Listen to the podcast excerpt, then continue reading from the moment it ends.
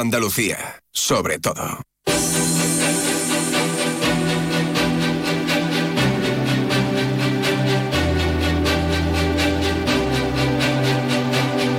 Andalucía Capital. Diego García Cabello, Onda Cero.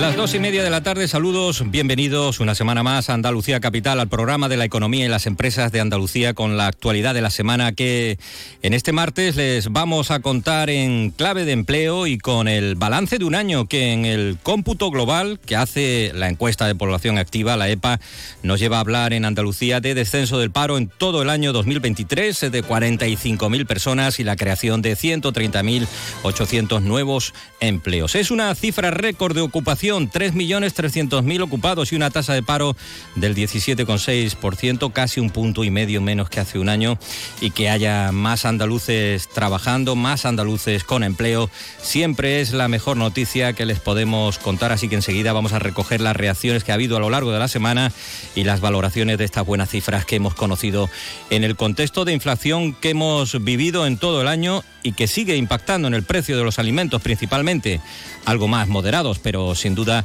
altos todavía. Y uno de los oh, productos que en el supermercado está en la champion de la inflación es el aceite de oliva, uno de los que más han elevado su precio y eh, nos seguimos preguntando por qué ha subido tanto y en nuestro caso y desde un punto de vista más empresarial por las consecuencias para el sector y por supuesto para los consumidores que en definitiva somos todos. ¿Seguirá subiendo o qué tendencia va a seguir el aceite de oliva en este 2024?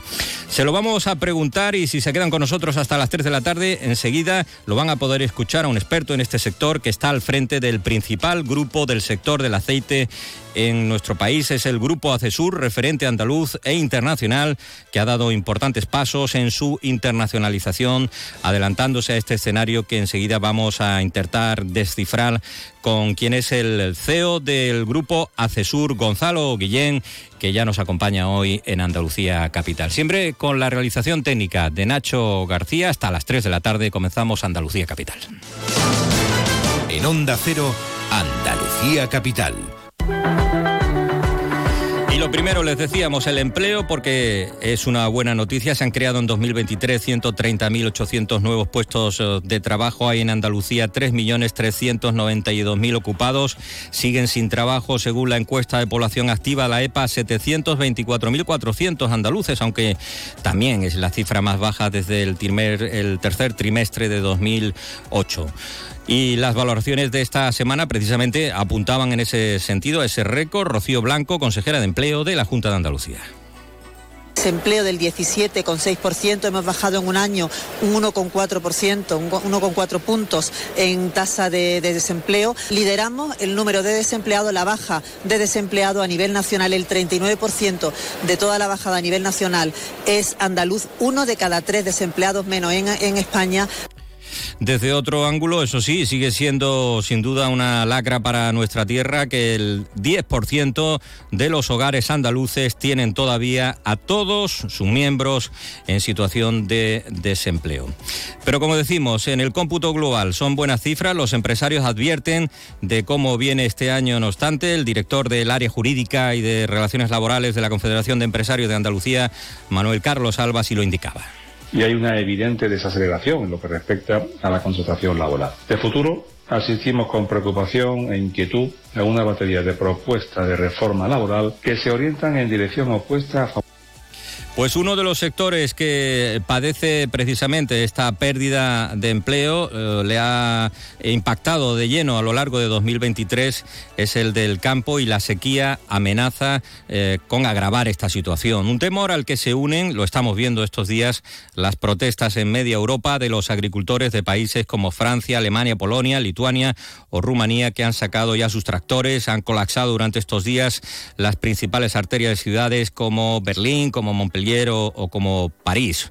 Un enfado que se radicaliza por momentos, especialmente en Francia, y que tiene entre sus blancos a los camiones cargados con frutas y hortalizas españolas. Y veremos a ver lo que ocurre a lo largo de los próximos días, las próximas semanas, si los agricultores eh, de nuestro país se unen también a esta ola de protestas que se viene produciendo en toda Europa.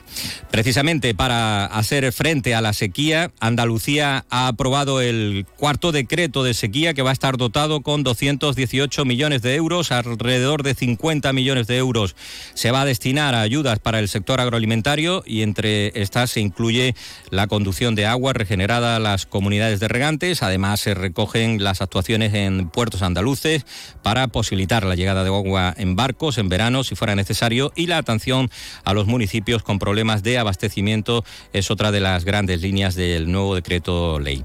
El incremento también de la desalación también será clave con la ampliación de la desaladora de la Costa del Sol y otras infraestructuras que ha explicado la consejera de Agricultura de la Junta de Andalucía, Carmen Crespo. 81 hectómetros que conseguimos para el verano y también para después del verano en los sondeos con desaladoradoras que permitan el tener esos sondeos pues con el agua necesaria y desalobrada para que puedan estar a merced, en este caso, de todas las necesidades. Guadalmansa, Fuengirola, Bajo Guadalhorce, Guadalhorce, Guadarranque y en este caso el Trapiche y unos sondeos adicionales en Fuente Alama, Córdoba, en Priego. Sondeos, desalobradora, desalación en este caso, la ETAP, las conducciones, los puertos y también el potencial productivo, ampliando la capacidad de nuestros agricultores, fundamentalmente los que se han visto afectados por la, la caída del potencial productivo, especialmente en sectores como el olivar. El plan de infraestructuras que hay que poner en marcha y que lógicamente eh, lleva un tiempo acometerlo, así que cuanto antes se proceda al desarrollo de esta infraestructura, Andalucía eh, saldrá ganando, porque precisamente traslada la falta de agua y la catástrofe que puede suponer para la actividad económica y el progreso y el bienestar de millones de ciudadanos europeos ha sido el mensaje que hoy el presidente de la Junta, Juanma Moreno, ha transmitido en Bruselas al vicepresidente de la Comisión Europea. Por eso le ha pedido la implicación de las instituciones comunitarias y que reconozca la singularidad climática de Andalucía. Con ese fin propone usar el Fondo de Solidaridad de la Unión Europea. Hay una fórmula que es el Fondo de Solidaridad que tiene la propia Unión Europea, que son para catástrofes naturales. Es verdad que el cambio climático está propiciando catástrofes naturales y la sequía es una consecuencia del cambio climático y por tanto una catástrofe natural que nos está generando un problema a muchas regiones de Europa y Andalucía es una de ellas. Pues para mitigar este impacto de la sequía en el campo y en general también en la situación que ha provocado los altos costes por la inestabilidad económica para pymes, para los autónomos, a partir de junio, atención, porque se va a lanzar una línea de ayudas desde la Junta de Andalucía que se van a canalizar a través de la Sociedad de Avales Andaluza de Garantía. Se refuerza el Fondo de Reservas de Garantía con dos millones de euros de esta Sociedad de Garantía Recíproca y se ponen a disposición del tejido empresarial andaluz 25 millones de ayuda a través de Garantía que da avales y que cuenta con oficinas en las ocho provincias. ¿Cómo se va a canalizar? Este es el procedimiento para facilitar el camino a pymes y autónomo, según explicaba la consejera de Economía de la Junta, Carolina España. Cuando una, una empresa eh, solicita una financiación en las entidades financieras, en los bancos, aparte del aval, que también eh, lo facilita Garantia, pues tiene que pagar, lógicamente, unas comisiones eh, y tiene que pagar el tipo de interés del préstamo. Pues bien, con estos 25 millones de euros lo que queremos es financiar esa comisión de, del aval que está en torno al 1,5%, y también vamos a financiar parte de los intereses de esos préstamos hasta un 1%, hasta un punto. Pues con esta línea de ayudas eh, se espera fomentar una inversión de más de 150 millones de euros en la comunidad andaluza y en el foco de esa financiación está, como no podía ser de otra manera, ante el escenario que vivimos, el campo, el ámbito agrario, ante esos efectos de sequía y eh, todas las áreas rurales que lo están sufriendo. Así lo indicaba el presidente de Garantia y de la Confederación de Empresarios de Andalucía, Javier González de Lara. Y sobre todo apoyar al campo andaluz y con lo que comentaba, con una sequía muy, muy dramática y preocupante. Una sequía que pudiera peor y que van a necesitar precisamente más atención para ese acceso a la financiación. Por lo tanto, más que procedente, vamos a poner todo nuestro foco en general en todos los sectores productivos, también el comercio de proximidad, esos autónomos que decía la consejera, eh, el sector industrial, eh, pero qué duda cabe que el agro para nosotros es básico, es básico para, para ayudar a esas empresas que tanto lo van a necesitar en este año 2024. Los incentivos, esa línea de 25 millones de euros que se va a poner en marcha a partir de junio, se hará a través de Andalucía Trade y podrán solicitarse, como decimos, a partir de ese mes a través de la Sociedad de Garantía eh, Recíproca Garantia. Se espera que em, se materialicen en torno a 1.300 operaciones financieras que sin duda y ante el panorama que estamos viviendo va a ser muy eh, necesario. Nos referíamos al campo andaluz, a la sequía. Vamos a seguir centrados en, este panorama. Hablamos enseguida de una industria muy enraizada en nuestra tierra y el impacto de la falta de agua, de las lluvias. Ya vemos que se está dejando sentir en los precios de un producto esencial como es el del aceite de oliva. Nos acompaña hoy en Andalucía Capital el consejero delegado del grupo ACESUR, líder en el sector del aceite y en exportación. Enseguida hablamos con él en Onda Cero Andalucía. En Onda Cero, Andalucía Capital. El domingo 4 de febrero, fiesta de la matanza en Ardales. Saborea los productos típicos de la matanza, chorizos, morcillas, salchichones, además de exquisitos dulces locales como la galleta de almendra, mercado artesanal y música en directo con el canijo de Jerez. El domingo 4 de febrero ven a la fiesta de la matanza en Ardales, puerta del Caminito del Rey. Diego García Cabello, Onda Cero.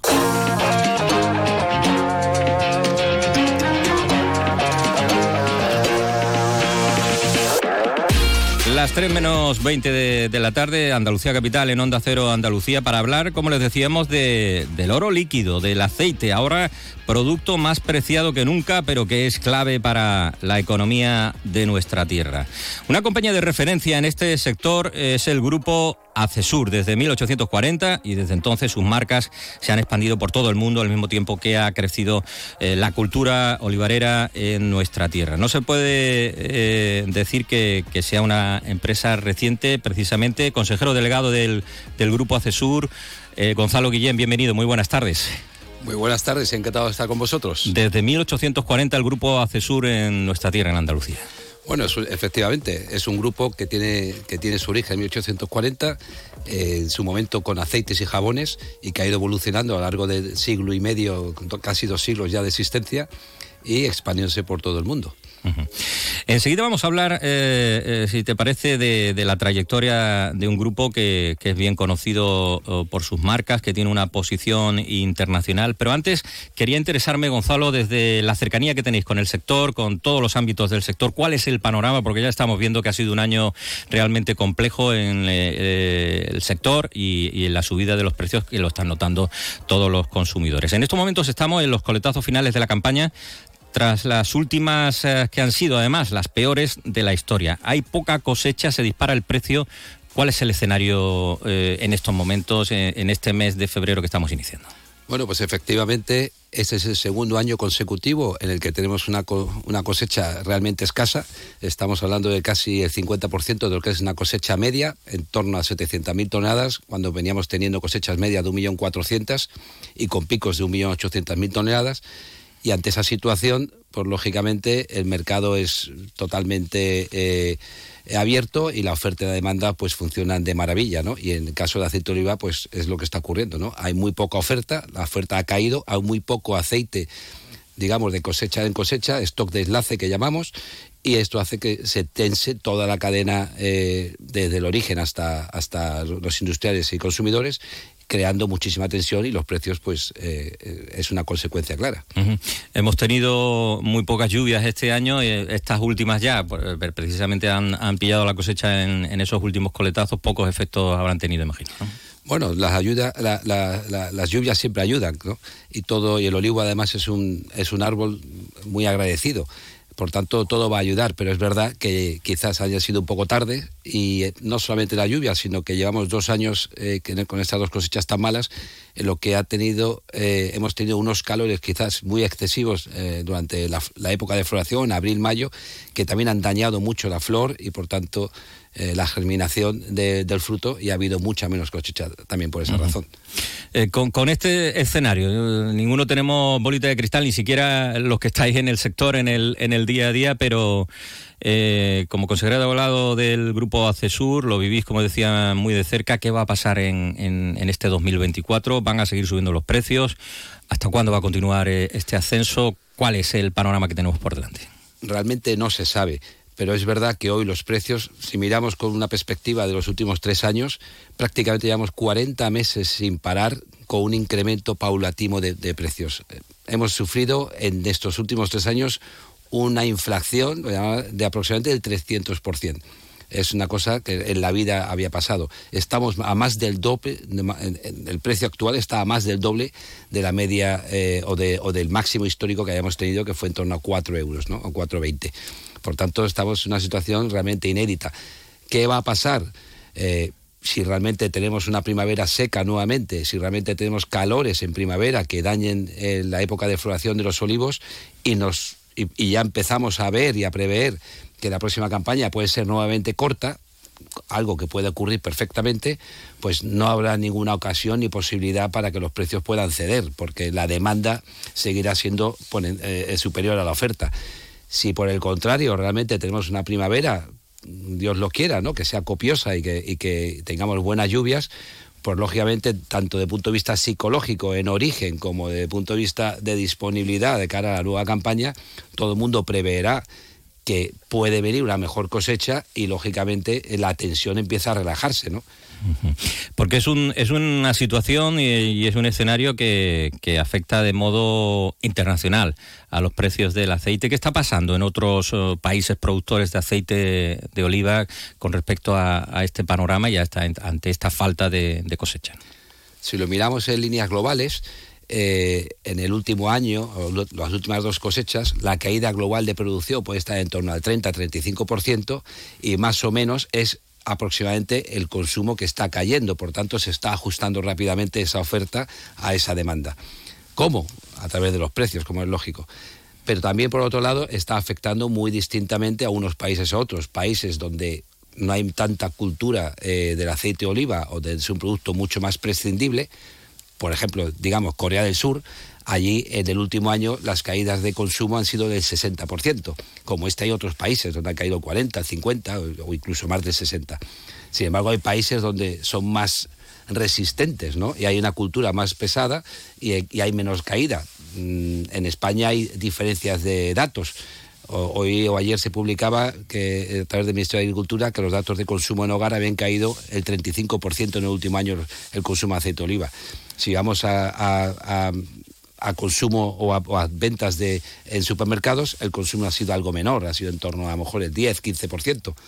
Por tanto, mm, mm, depende del país, el consumo ha caído de una forma, ha caído de otra, pero lo que es la globalidad está, está cayendo lo suficiente para poder irse ajustando a la, a la oferta que realmente hay. Durante esta, esta carencia de, de cosechas, de aceituna, de, de producto en definitiva, eh, un temor que ha circulado, un temor que, que en algún momento hemos escuchado que se ha lanzado es que en algún momento pudiera haber desabastecimiento eh, de producto, desabastecimiento de aceite. Aunque eh, no, sabemos qué, certidumbre puede tener, eh, no parece que sea un temor en el sector en estos momentos. Bueno, yo creo que nunca falta de nada en ningún sitio, siempre depende del precio, ¿no? entonces, lógicamente, si la demanda siguiese fuerte, los precios siguiesen al nivel que está y la oferta vendiese todo lo que tiene, independientemente del precio, pues se acabaría. Pero eso no va a ocurrir. Si la demanda sigue fuerte, el precio seguirá subiendo porque la oferta eh, eh, será menor que, que esa demanda. Por tanto, se autorregulará continuamente. Por eso decía que puede subir el precio más, puede subir. ¿Es deseable? Seguramente no. ¿no? Pero si lógicamente las perspectivas de la próxima campaña empiezan a ser malas nuevamente, pues seguramente hará falta que suba más el precio para que se ajuste nuevamente la demanda. Y pensando en, en, esa producción, si, si en algún momento eh, Gonzalo Guillén, CEO del Grupo Acesur, con quien hoy estamos hablando en Andalucía Capital, si en algún momento acaba ese, este ciclo seco que tenemos, aunque ya vemos que el, que el panorama por delante es bastante duro, eh, ¿qué capacidad va a tener Andalucía de, producir? Eh, ¿Está preparada la región? ¿Estamos preparados para, para afrontar el mercado de estos próximos años? No me cabe duda. Eh, Andalucía y España en general, eh, los olivares que tiene, los, los campos están modernizados en su grandísima mayoría y quizás seamos o somos el mayor referente a nivel mundial y somos muy competitivos y muy productivos. El problema fundamental es la escasez de agua, es la sequía. Hay mucho regadío eh, eh, ya en olivar, pero que tiene mermada su, su, disponibilidad. Y hay muchísimo secano que lógicamente está sufriendo muchísimo. El día que llueva, el día que haya reservas para poder regar, pues no me cabe duda que estamos preparados para producir lo que dicen muchos, las famosas dos millones de toneladas al año, ¿no? En una campaña normal. Automáticamente esa oferta va a crecer muchísimo y la demanda, que quizás sea el riesgo que, que podemos afrontar ahora, que la demanda se está disminuyendo en los últimos dos años, hasta eso que hablábamos antes, de a lo mejor un 35%, podemos encontrarnos con una situación no de colapso, pero, pero, pero posiblemente complicada, en la cual suba muchísimo la producción y nos encontremos con una demanda muy pobre, muy, muy, muy baja, y no se recupera quizás tan rápido la demanda. A lo mejor en países del Mediterráneo sí, porque es mucho más rápido la posibilidad de llegar con producto a las tiendas y al consumidor, pero en otros países tardará más en recuperarse porque el periodo de, puesta en disposición de consumidor es mucho mayor. La logística, eh, las distancias son mucho mayores. Las empresas de nuestra tierra, Gonzalo, se están preparando ante este escenario. hay algunas que, van más rápido, con más previsión. Eh, yo creo que en el caso de, vuestro grupo lo estáis haciendo así. De hecho, ya contamos en, su día, en Andalucía Capital, aquí en Onda Cero, eh, que dabais un paso importante hacia Estados Unidos. os establecíais en, en este mercado, donde ya llevabais tiempo vendiendo, pero eh, habíais adquirido eh, casi 400 hectáreas de tierra en, California, concretamente están ubicados en el, en el condado de Yol, una de las zonas que es líderes en producción de aceite de oliva y además también habéis puesto en marcha eh, una fábrica en, este territorio. ¿Eso es adelantarse al futuro o lo teníais previsto ya en, en vuestro plan de desarrollo de estos últimos años? Bueno, Accesor es una empresa que eh, viene exportando desde hace más de 35 o 40 años de una forma muy, muy potente, eh, llegando a más de 100 países hoy en día y Estados Unidos no cabe duda que es el, mercado estrella. Estados Unidos hoy es el segundo país consumidor del mundo después de, España eh, y posiblemente con esta crisis de precios que estamos sufriendo y la caída de consumo en países como Italia, eh, España o incluso el resto de países del Mediterráneo, posiblemente Estados Unidos se convierta en el primer país consumidor de aceite de oliva del mundo.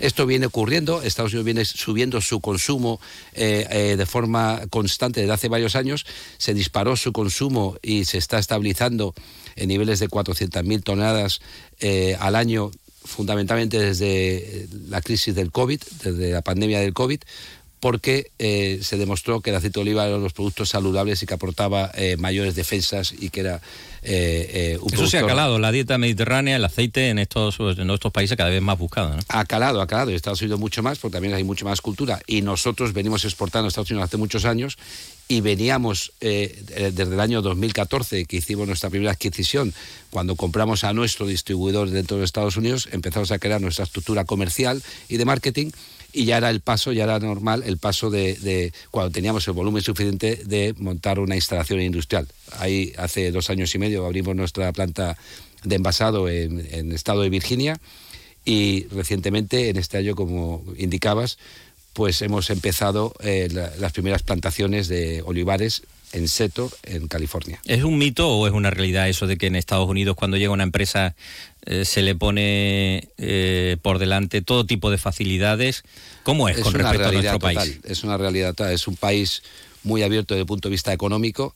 Yo te diría que nosotros cuando estábamos buscando eh, un sitio para implantarnos, para, para establecernos, miramos muchos estados. Cuando decidimos que era Virginia, hablamos con, con con los responsables de administración del estado de Virginia, pero también con distintos eh, alcaldes de ayuntamiento donde veíamos que era viable eh, eh, establecernos, y a nosotros nos esperaban en el avión. Nos esperaban, nos llevaban, nos traían, nos enseñaban y la verdad que todas han sido facilidades. Hemos tenido algunas subvenciones y hasta tal punto, hasta el punto yo te diría, como un ejemplo, una anécdota, cuando hicimos la inauguración oficial de la planta, el Estado estuvo presente, el ayuntamiento donde estamos nosotros ubicados, en los suburbios de Norfolk, estuvo presente y además ellos quisieron correr con todos los gastos venir y correr con todos los gastos de, desde el canapé y el cóctel que se dio hasta, hasta el montaje de las carpas y todo, ¿no? es poner en marcha una empresa, una empresa andaluza que sitúan en, sitúan en el mapa cuando dicen que viene hacia sur desde eh, con sedes en, Sevilla, en Jaén, en una empresa de referencia andaluza, eh, ¿qué cara ponen los americanos? Bueno, yo creo que España ya empieza a ser una potencia de muchos asuntos y el tema de alimentación más. Eh, lógicamente a nivel consumidor hay gente que se pierde mucho, pero igual que así preguntamos a alguien dónde está Alabama, dónde está Kentucky, pero, pero yo creo que a nivel eh, administraciones y a nivel empresarial, España pues está muy reconocida y nos pone en el sitio perfectamente. Dais esos pasos internacionales, hablabas del mercado de Estados Unidos, ¿hacia dónde dirige el Grupo CESUR su exportación? Bueno, como te decía, estamos en muchos países, pero quizás estamos apretando más en aquellos países donde hemos hecho más, mayor inversión desde el punto de vista de implantación de, estructuras, ya sea estructuras comerciales, oficinas, logísticas, con almacenes. De esta forma estamos hablando del este de Europa, pero estamos hablando del Reino Unido, hablamos de Estados Unidos, por supuesto, o hablamos de, Brasil. ¿no? Quizás estos sean los, principales mercados donde más estamos poniendo esfuerzo ahora. Pero también estamos apostando fuertemente por Australia o por Japón. Es una empresa andaluza de, referencia. En este 2024 eh, siempre preguntamos por, por, el empleo y, cómo, cómo, va, eh, cómo va el volumen de negocio. ¿Con, qué cifra llegáis a, a este nuevo 2024? Bueno, desde el punto de vista de empleo, nosotros somos una empresa bastante estable. Eh, mm, estamos manteniendo casi nuestros volúmenes, aunque es verdad que ha caído el consumo. Nosotros hemos caído eh, a nivel ACESUR menos que los volúmenes que ha caído el mercado, lo que nos está permitiendo mantener eh, prácticamente todo nuestro empleo y la actividad de nuestras fábricas. si me preguntas por niveles de facturación, yo creo que vamos a superar eh, este año, estamos algo menos de volumen, pero lógicamente los productos son más caros porque el coste de materia auxiliar, y la, perdón, la prima y el resto de, de, pues, de energías y de materias auxiliares no ha parado de subir y eso está haciendo pues que eh, unitariamente el producto sea más caro. Entonces se está supliendo ese menor volumen por una mayor eh, facturación unitaria y yo creo que estaremos por encima de los mil millones de euros. Estáis exportando, eh, invirtiendo en otros países, pero también aquí inaugurasteis recientemente en Jabalquinto, en, en Jaén, se nos va se nos va el tiempo, pero también es una, una instalación, un desarrollo muy innovador, ¿no? Es una almazara totalmente eh, diferente, vanguardista, en tanto en diseño como en capacidad, como en ubicación. La idea nuestra es promover eh, la provincia de Jaén y dar a conocer realmente la gran calidad y la de, aceite que tiene Jaén y además que es que esta almazara que también va a tener su parte de turismo porque es eh, de diseño espectacular que de alguna manera también sea imitada por muchos más y creemos o seamos capaces de crear en la, en la zona de, de, Jaén lo que digo yo la Rioja de los aceites. Pues eh, hay que ir a conocerla allí en Jabalquinto eh, eh, será un placer de luego que estuviéramos allí en Andalucía capital en Onda Cero. Gonzalo Guillén, consejero delegado del grupo ACESUR, grupo mm, internacional, multinacional andaluza con quien también hemos pulsado cuál es la situación del mercado de aceite que seguiremos de cerca. Gracias, Gonzalo. Muy buenas tardes. Buenas tardes, gracias.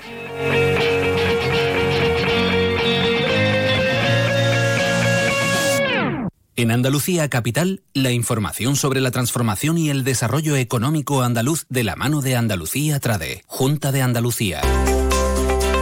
Andalucía Trade, agencia empresarial para la transformación y el desarrollo económico de la Junta de Andalucía, que en su estrategia de apoyo al crecimiento del tejido empresarial andaluz ha puesto en marcha una novedosa herramienta de consulta de datos económicos internacionales denominada Cuadros de Mando de Comercio Internacional de Andalucía. Se puede consultar a través de la web de Andalucía Trade con estadísticas, con indicadores y visualizaciones que aportan valor y que facilitan con datos la toma de decisiones. Con estos cuadros de mando se trata de facilitar que las empresas planteen planteen objetivos claros de venta según diferentes puntos de vista de información. En función del objeto de análisis, cada cuadro de mando parte de información oficial de las aduanas españolas, de la base de datos Contrade, información oficial detallada de fuentes como Naciones Unidas sobre sus exportaciones e importaciones que se recogen en la base de datos de la Agencia Pública Andaluza y se complementa con una selección de magnitudes macroeconómicas publicadas por el Fondo Monetario Internacional. El cuadro de mando de comercio internacional de Andalucía que ha puesto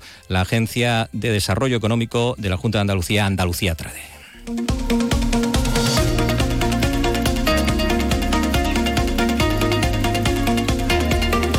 Las voces de las empresas andaluzas, como cada martes en Onda Cero, en Andalucía Capital. Volvemos el próximo martes con la actualidad y más empresas de nuestra tierra. Hasta entonces, gracias, muy buenas tardes.